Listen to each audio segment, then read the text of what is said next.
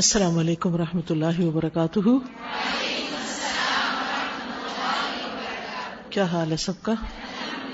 الحمد للہ نحمد ونسلی علی رسول کریم اما بعد، فاعوذ باللہ من الشیطان الرجیم، بسم اللہ الرحمن الرحیم۔ رب شرح لی صدری ویسر لی امری وحلل اقدتم من لسانی یفقہ قولی۔ قل هل يستوي الذين يعلمون والذين لا يعلمون وإذا قيل انشزوا فانشزوا يرفع الله الذين آمنوا منكم والذين أوتوا العلم درجات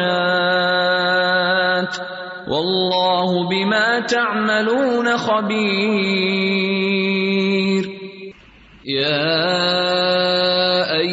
الذين آمنوا أطيعوا الله ورسوله ولا تولوا عنه وأنتم تسمعون کل کے لیسن میں سے کچھ شیئر کرنا چاہیں گے؟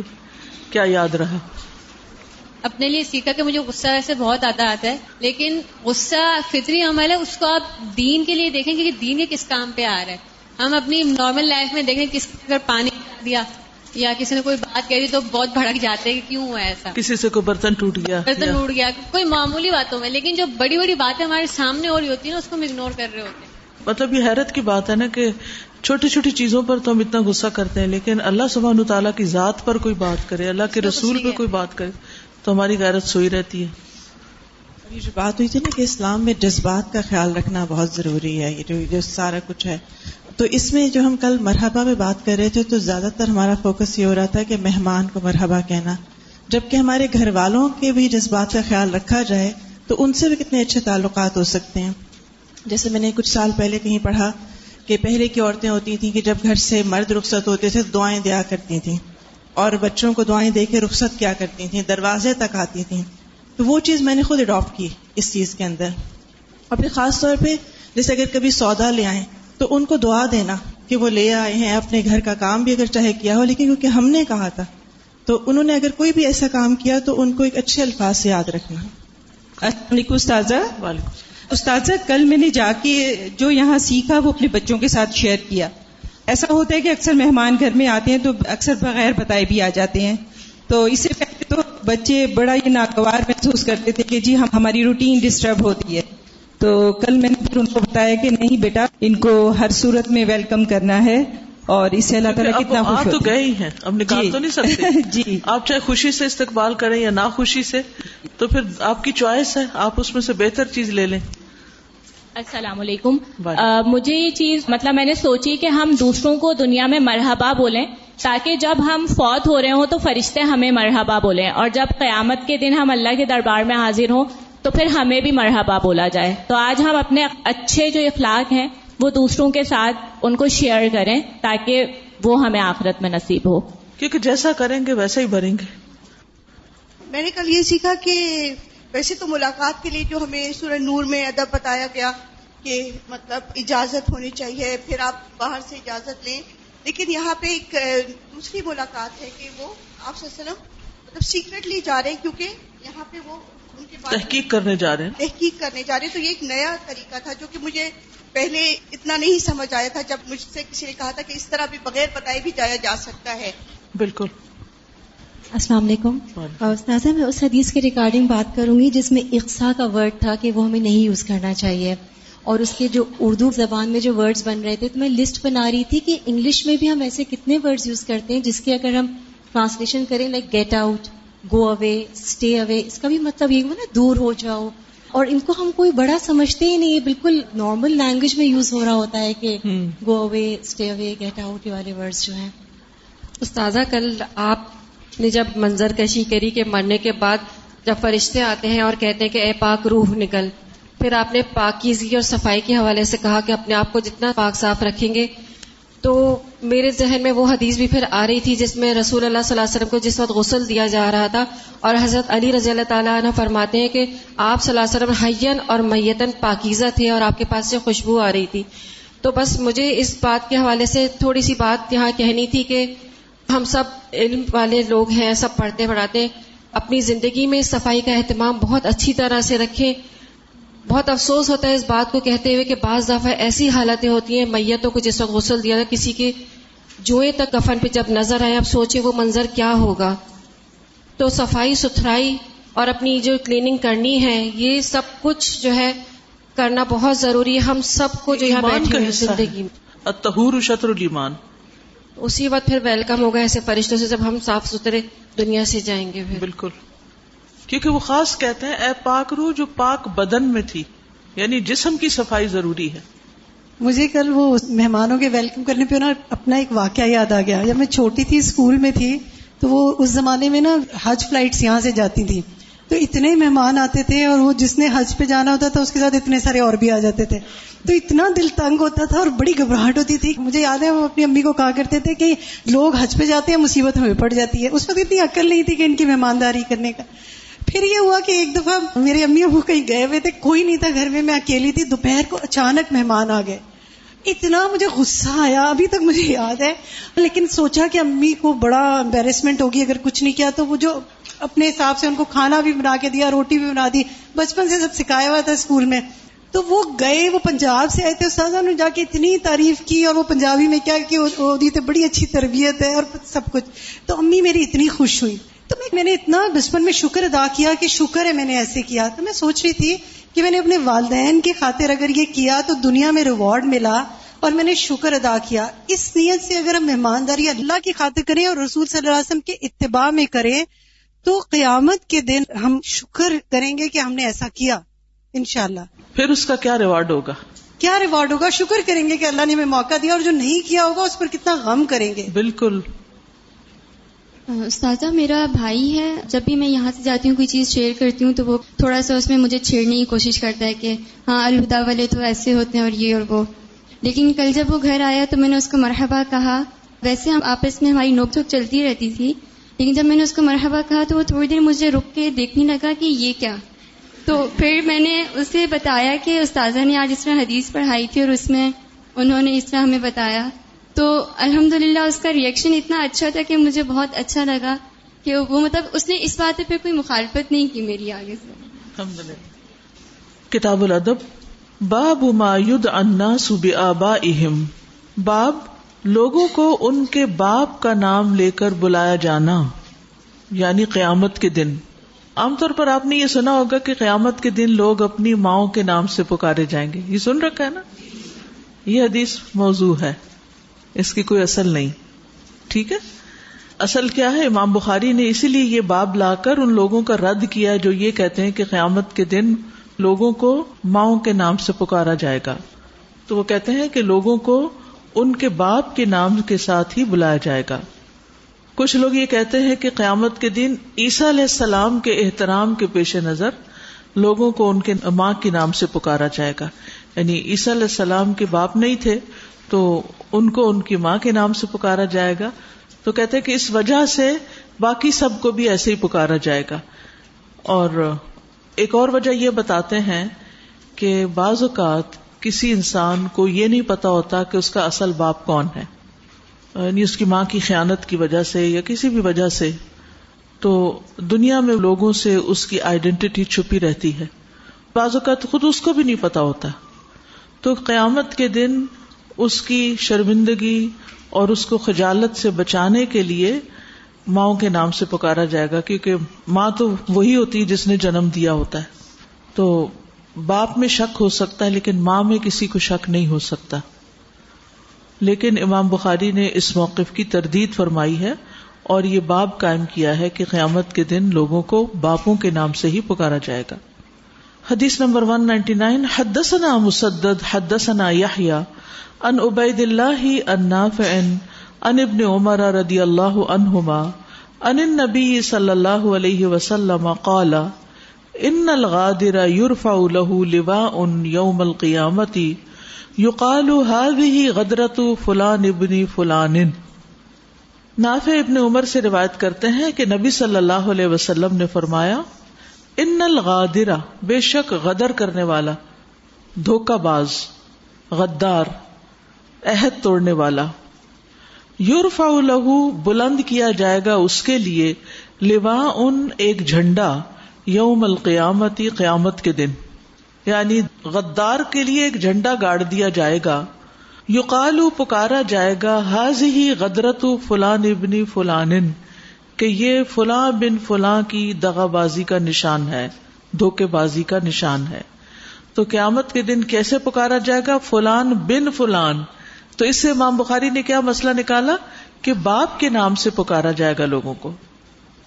حدثنا عبد اللہ ابن مسلمت ان مالک ان عبد اللہ ابن دینار ان ابن عمر، ان رسول اللہ صلی اللہ علیہ وسلم قال، ان الغادر ينصب له لواء يوم القيامه فيقال هذه غدرة فلان ابن فلان۔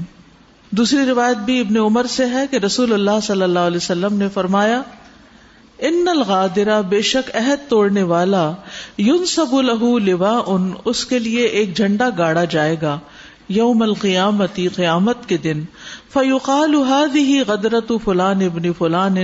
پھر کہا جائے گا کہ یہ فلاں بن فلاں کی دغا بازی کا نشان ہے۔ دور جاہلیت میں ایک رواج تھا کہ اگر کوئی شخص عہد شکنی کرتا، حلف لے کے توڑ دیتا، وعدہ خلافی کرتا، اپنے عہد و میساک کی پابندی نہ کرتا، تو اسے ذلیل و خار کیا جاتا۔ اور اس کو ذلیل و خار کرنے کے لیے بھرے مجمے میں اس کے پاس جھنڈا گاڑ دیا جاتا تھا، تاکہ لوگوں کو پہچان ہو جائے کہ یہ دھوکے باز آدمی ہے۔ کوئی اور دھوکا نہ کھائے اس سے اور اور لوگ بھی عبرت پکڑے سبق حاصل کرے اور اس قسم کا دھوکا کسی کو نہ دے تو آپ دیکھیے کہ ہر سوسائٹی کے اندر کچھ خرابیاں بھی ہوتی ہیں، لیکن کچھ بڑے اچھے اصول بھی ہوتے ہیں۔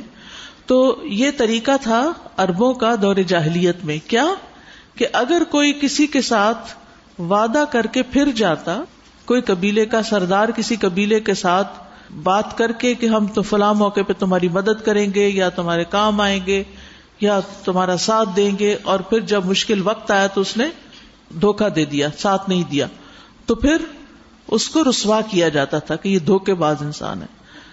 تو اربوں کے ہاں جو ان کے اچھے عادات تھے، اچھے ٹریڈس تھے، ان میں ان کی سچائی مشہور ہے، ان کی وعدے کی پابندی اور وفاداری مشہور ہے، اور یہ دور جاہلیت میں بھی ہوتا تھا۔ اسی لیے اللہ تعالیٰ نے ان لوگوں کو قرآن کی، دین کی اس خدمت کے لیے چنا تاکہ وہ دوسرے لوگوں تک خیر کا پیغام لے کر جا سکے تو اس سے یہ بھی پتا چلتا ہے کہ عہد شکنی حرام ہے۔ عہد شکنی حرام ہے۔ عموماً جھنڈا کسی قوم کی یا کسی بادشاہ یا کسی امیر کی عزت کی علامت ہوتا ہے۔ تو اسی لیے انہوں نے عہد شکنی کرنے والے کی جو بےزتی ہے وہ کرنے کے لیے بھی خاص نشان مقرر کیا۔ اور اس حدیث کو امام بخاری یہاں اس لیے لائے کہ فلاں بن فلاں سے ثابت کیا گیا کہ قیامت کے دن لوگوں کو باپوں کے نام سے پکارا جائے گا۔ اور آبا سے مراد وہی ہیں جن کی طرف وہ دنیا میں منسوب ہوتے تھے اور حقیقی باپ مراد نہیں ہے اور ماؤں کے نام سے پکارے جانے والی روایت جو ہے وہ درست نہیں ہے۔ یہ حدیث موضوع ہے۔ امام البانی نے اس کو سلسلت الحادیث ضعیفہ میں موضوع قرار دیا فیبریکیٹڈ یعنی اس کی کوئی اصل نہیں۔ اسی طرح اس حدیث سے یہ بھی جواز ملتا ہے کہ دنیا میں لوگوں کو ان کے باپ کے نام سے ہی پکارنا چاہیے، باپ کی طرف نسبت کرنی چاہیے۔ بعض کیسز میں یہ بھی ہو جاتا ہے کہ ماں باپ کی نسبت زیادہ مشہور ہو جاتی۔ ہے ہمارے ملک میں بھی ایسی مثالیں موجود ہیں۔ لیکن اصول یہی ہے۔ کہ نسل باپ سے چلتی ہے لوگوں کو باپ کے نام سے ہی پکارنا چاہیے۔ استاد کیا نیکی کرنے والوں کو بھی اسی طرح پکارا جائے گا اور باپ جی کے نام ہاں، جس کسی کو بھی پکارا جائے گا قیامت کے دن تو باپ کی طرف ہی منسوخ کیا جائے گا۔ اور ہم کتنے کانشیس ہوتے ہیں کہ ہمارے والدین پہ کوئی نام نہ آئے۔ حرف نہ آئے۔ تو اب دھوکہ باز جو ہے اس کے دھوکے کی وجہ سے صرف وہ نہیں اس کا باپ بھی ساتھ بدنام ہوا۔ السلام علیکم استاد وعلیکم۔ استاذہ کیا یہ درست ہے کہ شادی سے پہلے تو جیسے خواتین کے ساتھ اپنے والد کا نام ہوتا ہے اور شادی کے بعد پھر اپنے شوہر کا نام آ جاتا ہے تو کیا ایسا درست جی، ہے؟ کیا جا سکتا ہے؟ جیسے قرآن مجید میں بھی آتا ہے امرا ات فرعون امرا اتلوت تو وہ کیا ہے؟ امرا کا مطلب ہے بیوی۔ لوت علیہ السلام کی بیوی امرا اتنوح نور علیہ السلام کی بیوی امرات فرعون فرعون کی بیوی۔ تو ایسے کیا جا سکتا ہے؟ کیونکہ اس میں ساتھ مسز لگتا ہے۔ اور وہ سب کو یہ پتا ہوتا ہے کہ یہ شوہر کا نام لگا ہے باپ کا نہیں ہے۔ کسی اور کو باپ کہنا منع ہے شوہر کے ساتھ نام لکھا جا سکتا ہے۔ یعنی اگر باپ کا بھی لگا لیا جائے شادی کے بعد تو اس میں کوئی ہر زیادہ بہتر ہے۔ تبدیل نہ کیا جائے زیادہ بہتر۔ جزاک اللہ سازت سے مجھے ہو رہا تھا کہ فلیگ جو ہوتا ہے جھنڈا ایک پہچان ہے۔ جیسے ملکوں کے جھنڈا دیکھ کے پورے ملک کی پہچان ہو جاتی ہے۔ تو کسی کے لیے قیامت کے دن جھنڈے کا گاڑنا اس کا مطلب ہے کہ اس کو اپنی زندگی میں کہیں بھی توبہ کا خیال نہ آیا کہ وہ اس سے پلٹ جاتا کہ وہ اس کے اوپر چسپاں ہی ہو گئی وہ بات۔ تو یہ تو بہت مطلب ڈرنے کی بات ہے کہ انسان کس نام سے پکارا جائے گا اس دن۔ بالکل۔ اور یعنی یہ سزا ہے اس شخص کی جو اپنی کمٹمنٹ نہ نبھائے اپنے عہد پورے نہ کرے۔ جیسے اب اڈاپٹ کیا جا رہا ہے بچہ تو پھر ہمیں پتا نہیں ہے کہ اس کے والد کا نام کیا ہے۔ تو پھر اگر ہم فار ایگزامپل اگر وہ اسکول کی ایڈمیشن کے لیے ہم کروا رہے ہیں اور وہاں پر گارڈین کا نام لکھا جائے گا گارڈین کا۔ ہاں جی۔ بابو لا یقل خبوست نفسی۔ باب آدمی کو یہ نہیں کہنا چاہیے میرا نفس خبیص ہو گیا ہے۔ مجھ پہ نحوست تاری ہے۔ یہ لفظ نہیں بولنے چاہیے اپنے لیے۔ یعنی خراب لفظ زبان سے مت نکالے برے لفظ زبان سے نہ نکالے کیونکہ برے لفظوں کا استعمال ادب کے خلاف ہے اور پھر انسان ویسا ہی ہونے لگتا ہے، اس کے اوپر ویسے اثرات آنے لگتے ہیں۔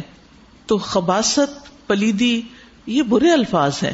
تو اہل ایمان کے لیے جس شخص کے اندر ایمان ہو، اس کے لیے ایسا لفظ استعمال کرنا چاہے انسان اپنے لیے کہے، یہ درست نہیں۔ بعض حالات میں جب کوئی غلط کام کرے، جیسے کوئی لا الہ الا اللہ بھی پڑھے اور ساتھ زنا بھی کرے تو اس کو خبیص عمل یا خبیص کہا جا سکتا ہے۔ یعنی یہ نہیں کہ اس کا نام رکھ لیا جائے، لیکن اس کے الخبیسات للخبیسین والخبیسون للخبیسات اس اعتبار سے تو یعنی ایک اور چیز ہے۔ لیکن عام حالات میں سستی چھا رہی ہے، بور ہو رہے ہیں، تھکے ہوئے ہیں، کام نہیں ہو رہا، کچھ طبیعت میں ملال سا ہے۔ تو اس کیفیت کے اظہار کے لیے انسان کو اچھے الفاظ استعمال کرنے چاہیے کہ آج کچھ طبیعت میں کسر مندی سی ہے، کچھ تھکاوٹ سی ہے، کچھ بوجھل پن سا ہے، کچھ اس طرح کے مناسب معقول الفاظ استعمال کیے جائیں۔ نہ کہ یہ کہا جائے کہ میرا نفس خبیص ہے، یہ مجھ پہ خباست تاری ہے، یا یہ کہ نحوست تاری ہے، یا بچوں کو منحوس کہہ کے پکارا جائے۔ ایسے الفاظ استعمال نہیں کرنے چاہیے۔ یعنی مومن زبان سے جب کوئی لفظ نکالتا ہے تو اچھا ہی نکالتا ہے۔ اپنے لیے بھی اور دوسروں کے لیے بھی۔ یہ اچھے اخلاق کا تقاضا ہے۔ حدثنا محمد ابن یوسف، حدثنا سفیان ان ہشام ان ابی ان رضی اللہ عنہا ان النبی صلی اللہ علیہ وسلم قال، لا يقولن احدكم خبثت نفسی ولكن ليقل لقست نفسی۔ حضرت عائشہ رضی اللہ تعالی عنہا سے روایت ہے کہ نبی صلی اللہ علیہ وسلم نے فرمایا، تم میں سے کوئی شخص یہ نہ کہے کہ میرا نفس پلید ہو گیا۔ خبیص ہو گیا۔ بلکہ یہ کہ کہ میرا دل خراب یا پریشان ہو گیا ہے۔ دل پریشان ہے، یہ کہہ سکتے ہیں۔ نیکسٹ حدیث بھی اسی طرح کی ہے۔ حدثنا ابدان اخبرنا عبد اللہ ان یونسا ان زہری ان ابی امامت ابن سہل ان ابی ان النبی صلی اللہ علیہ وسلم قال، لا يقولن احدكم خبست نفسی ولكن ليقل لقست نفسی۔ ابو امامہ بن سہل اپنے باپ سے اور وہ نبی صلی اللہ علیہ وسلم سے روایت کرتے ہیں کہ آپ نے فرمایا، لا یقول ہرگز نہ کہے تم میں سے احد حکم کوئی ایک بھی۔ کوئی بھی یہ بات نہ کرے، کیا؟ خبوست نفسی، کہ میرا نفس پلید ہو گیا ہے۔ ولا کن لیقل لقست نفسی، لیکن یوں کہہ سکتا ہے کہ میرا دل خراب یا پریشان ہو گیا ہے۔ تابا اہ اقیل، اس حدیث کو اقیل نے بھی ابن شہاب سے روایت کیا ہے۔ تو بنیادی طور پر ان دونوں احادیث سے کیا سبق ملتا ہے کہ انسانی وقار کے منافی لفظوں کو استعمال نہ کیا جائے۔ مومن نہ خود کو ذلیل کرتا ہے اور نہ کسی اور کو ذلیل کرتا ہے۔ انسان کو اپنے لیے ایسے الفاظ کا انتخاب کرنا چاہیے جو اس کی عزت و کرامت کے منافی نہ ہو اور برے ناموں اور برے الفاظ سے بچنا چاہیے جو انسانی وقار اور عزت کے خلاف ہوں۔ ہر حدیث میں خبیص کی بجائے لقص کا لفظ استعمال کرنے کی تلقین کی گئی ہے۔ حالانکہ دونوں کا مفہوم ملتا جلتا ہے، لیکن خبیص کا لفظ جو ہے، یہ ظاہری معنی اور انسانی وقار کے خلاف ہے۔ اس لیے اس سے باز رہنے کا کہا گیا۔ تو پتا کیا چلتا ہے کہ ہمارا دین جو ہے، وہ اتنا خوبصورت ہے کہ ہمیں اپنی روز مرہ کی گفتگو میں الفاظ کے چناؤ کے لیے بھی رہنمائی دیتا ہے۔ کہ بولنا کیسے ہے؟ کیا بات کرنی ہے، کیا نہیں کرنی؟ اگر ہم اپنے دین پر عمل کریں، تو آپ دیکھیے یہ سارے جھگڑے، فساد، لڑائیاں اور بدمزگیاں اور شیطان کی کارستانی، یہ سب ختم ہو جائے۔ قرآن مجید میں آتا ہے کل عبادی یقول التی ہی احسن۔ ان شیتان بینکم۔ میرے بندوں سے کہہ دیجیے کہ وہ بات کیا کرے جو اچھی ہو، کیونکہ شیطان آپس میں لڑائیاں ڈلوا دیتا ہے۔ ینزغ بینکم۔ تمہارے درمیان پھوٹ ڈلوا دیتا ہے۔ اور یہ پھوٹ کہاں سے پڑتی ہے؟ الفاظ سے۔ ایک شخص کوئی سخت لفظ بولتا ہے، ناپسندیدہ لفظ استعمال کرتا ہے، دوسرا جواب میں اس کو اس سے سخت کہہ دیتا ہے، اور پھر ایک سلسلہ چل پڑتا ہے اور پھر ہاتھا پائی شروع ہو جاتی ہے اور معاملات کہاں سے کہاں پہنچ جاتے ہیں۔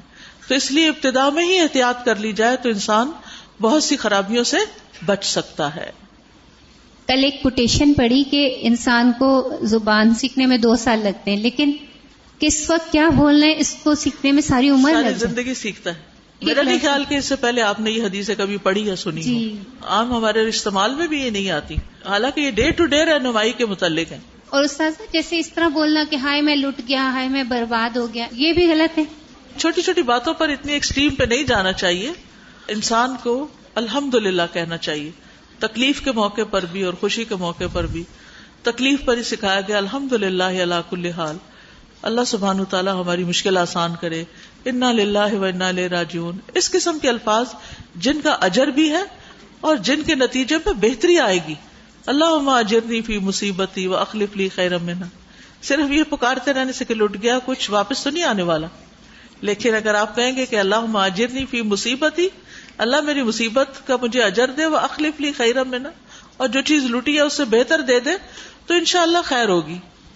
سازا آج کل جیسے سائیکالوجی کا بہت زیادہ وہ ہے اور اس میں آپ دیکھیں کہ positive thinking and positive words کا استعمال اور جتنے بھی ہمارے اگر دیکھیں تو ینگ لاٹ جو آج کل وہ depression and stress and anxiety میں جا کے اس طرح کے ورڈز یوز کرنا کہ آئی ایم اے لوزر یا یہ تمام ورڈز اب یہ کہنا آئی ایم اے لوزر نوز باللہ یا بہن بھائیوں کو ایک دوسرے کو کہنا۔ جی تو یہ حدیث میں کتنا پازیٹو اپروچ ٹورڈز لائف بتا رہی ہے اور جیسے کل کی حدیث میں بھی دیکھ رہی تھی کہ جیسے مہمان کی جو بات ہے کہ اس کو ویلکم کرنے کے لیے ورڈز تو مجھے ذہن میں آ رہا تھا کہ کوئی آ رہا ہوتا ہے تو آلریڈی میزبان بھی بڑا ایک اسٹریسڈ ہوتا ہے کہ کوئی آ رہا ہے۔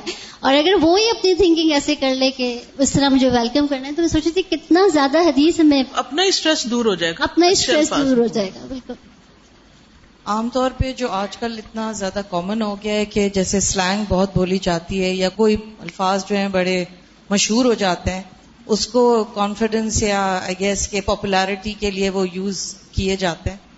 تو ایک تو اس میں بہت احتیاط کرنا چاہیے۔ دوسری بات یہ کہ نا، ہماری اپنی وکیبلری اتنی لمیٹڈ ہو چکی ہے کہ ہم بس چند چیزیں سنتے ہیں اور انہیں کو دہراتے رہتے ہیں۔ تو دو طریقے ایک تو اچھی کتابوں کا مطالعہ ہو اور دوسرا یہ کہ اچھے لوگوں کی صحبت ہو کہ جو اچھی زبان بولیں۔ کیونکہ بعض اوقات اب جن لوگوں کے گرد ہوتے ہیں وہ اگر اچھی زبان نہ بول رہے ہوں تو پھر آپ کی زبان پہ بھی چڑھ جاتا ہے۔ بالکل۔ احتیاط بہت ضروری ہے کہ ذرا سے چوک میں کتنی غلطی ہو جاتی ہے۔ جی استاذہ جیسے یہ بھی دیکھنے میں آتا ہے کہ مائیں جو ہیں بچوں کو کچھ ایسے ورڈز بولنا شروع کر دیتی ہیں۔ بچوں میں جی یا کسی کو بس تم تو ہوئی چور یا کچھ اور یا بعض دفعہ بہت اس طرح کے ورڈز ہوتے ہیں جو یعنی نشہ کے لیے جیسے ہوتا ہے۔ تو کچھ عرصہ پہلے اسی طرح کسی مدر کا تھا تو وہ ان کا ایک تکیہ کلام بن گیا تھا تم تو ہوئی چرسی اس طرح سے۔ اور پھر کچھ عرصے کے بعد وہ بچہ اسی میں انوالو ہو گیا اس چیز میں اور اتنی تکلیف کی بات ہے۔ تو ماؤں کو بھی ایسے ورڈز استعمال کرنے میں بہت احتیاط کرنی چاہیے بالکل ہم بالکل۔ کیا بول رہے ہیں غصے میں۔ کیونکہ ورڈز کا امپیکٹ ہوتا ہے انسان جو سنتا رہتا ہے پھر وہ اس کی شخصیت کا حصہ بننے لگتا ہے۔ یہ بھی ہے کہ ہم کچھ دوسرے لوگوں کو ہمارے معاشرے میں بنا دیتے ہیں نا جیسے بیوہ شادی کے موقع پر یہ رسم نہ کرے یا سامنے نہ آئے، کیونکہ وہ منحوس ہوتی ہے۔ یہ کتنی کامن باتیں ہیں۔ اسی طرح سے بعض دفعہ کسی بچے کی پیدائش پر یہ سمجھنا، جب سے یہ بچہ پیدا ہوا ہے، تب سے گھر کے حالات ہو گئے، یہ تو ہے ہی ایسا۔ اور بعض لوگ تو سائیکو ہو جاتے ہیں، یہ باتیں سن سن کے کہ اپنے گھر میں ہی۔ اور اسی طرح اگر کوئی طلاق کے بعد واپس آ جائے، تو اس کے بارے میں ایسی بات کرنا۔ اور استاذہ، جیسے ہم کہتے ہیں نا کہ میں تو ہوں ہی بد نصیب میری تو قسمت ہی خراب ہے۔ وہ بھی اسی میں ہی آتا ہے آ جاتا ہے بالکل۔ تازہ کسی نے اپنا ایکسپیرینس شیئر کیا تھا کہ ان کو ریئلائز ہوا کہ وہ فاؤل لینگویج یوز کرتے ہیں تو نے اپنے بچوں سے کہا کہ اب جب میں فاؤل لینگویج یوز کروں تو آپ مجھے چیک کیجیے گا۔ تو بچے ان کو بہت فریکوینٹلی ریمائنڈ کرانے لگے کہ مما فاؤل لینگویج یوز کریں گے۔ میں کہا مجھے ریئلائز ہوا کہ خاتبین تو میرے اپنے گھر میں ہے اور ان کو بہت جلدی اصلاح ہوئی۔ دوسری بات یہ کہ ان کو یہ بھی ریئلائز ہوا کہ بچے کتنے سائلنٹلی آبزرو کر رہے ہوتے ہیں مادرس کی لینگویج اور ہم کمپلین کرتے ہیں کہ یہ ورڈ بچے نے کہاں سے سیکھا؟ اور پھر وہ خود سیکھ جاتے ہیں اور بڑے ہو کے وہی دوہرا رہے ہوتے ہیں۔ میرا کوشچن یہ ہے کہ جیسے غصہ آتا ہے تو اس ٹائم بندہ پراپرلی تھنک نہیں کر رہا بول دیتا ہے۔ بعد میں رائٹ ہوئے گلٹ فیل ہوتا ہے کہ آپ نے ایسے کیوں کہہ دیا بچوں کو؟ تو بس اخبار کرنا چاہیے اور بندے سے سوری کر لینا چاہیے۔